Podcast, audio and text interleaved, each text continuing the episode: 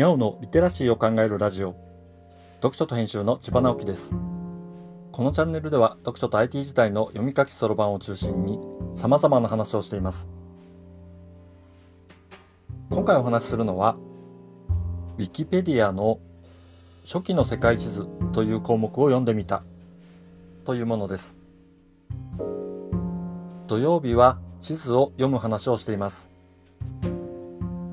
うちの最寄り駅の駅前の駐輪場に町内会が作った地図看板があるのです。通りかかるたびにそれが目に入ります。この手の地図の特徴は造形的に微妙なことです。道路の角度とか距離感がかなり自由というかいい加減で場合によっては現実とは違うことがあったりもして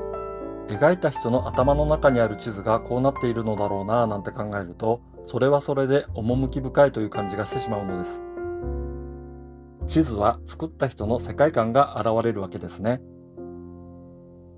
ここで話す地図ネタを考えていてふと一番古い地図はどんなものだったのだろうと思いました。でそのようなキーワードをあれこれ使ってググってみてなかなか面白いなと思ったのが Wikipedia の初期の世界地図という項目でした。古代の地図を見てみると、いかにも地面に立って周りに見えるものを描いたという感じなのですね。人々の活動範囲が広がるにつれて描かれる範囲も広がっていきますが、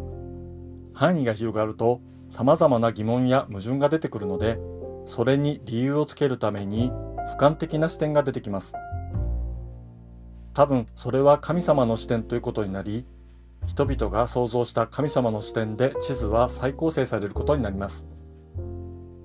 それは現実の世界とは全く違ったものになり正確性とは程遠いものになるのですが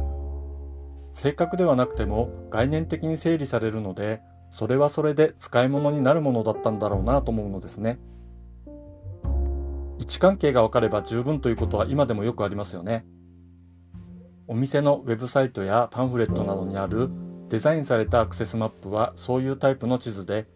情報を省略することで見やすくするものなのですね。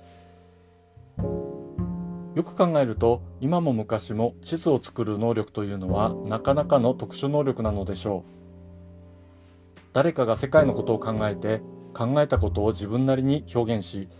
その表現を多数の人が支持した時にその世界観が事実とされるのでしょう。初期の世界地図の項目で変化していく地図を眺めてみるとそんなことを考えます。駅前の町内会地図もそういう観点で見ると誰かの頭の中を覗く感じがしてやっぱり面白いなと思うのです。そして描いた人は広い世界ではなくてもそれなりの影響力を持った人なのだろうなとも思います。それを駅前という公共の場所に発表できたというのはそういうことでしょう。なんとなくユーモラスな感じがするところも人間臭さを感じていいですよね。現代の地図は現実と比べてとても正確なものになっていますが、それも一つの世界観であって、将来は全く違う表現が生まれてくるのかもしれません。そう考えると地図も面白いものだと思いませんか？今回は Wikipedia の初期の世界地図という項目を読んでみたという話をしました。今日はここまで。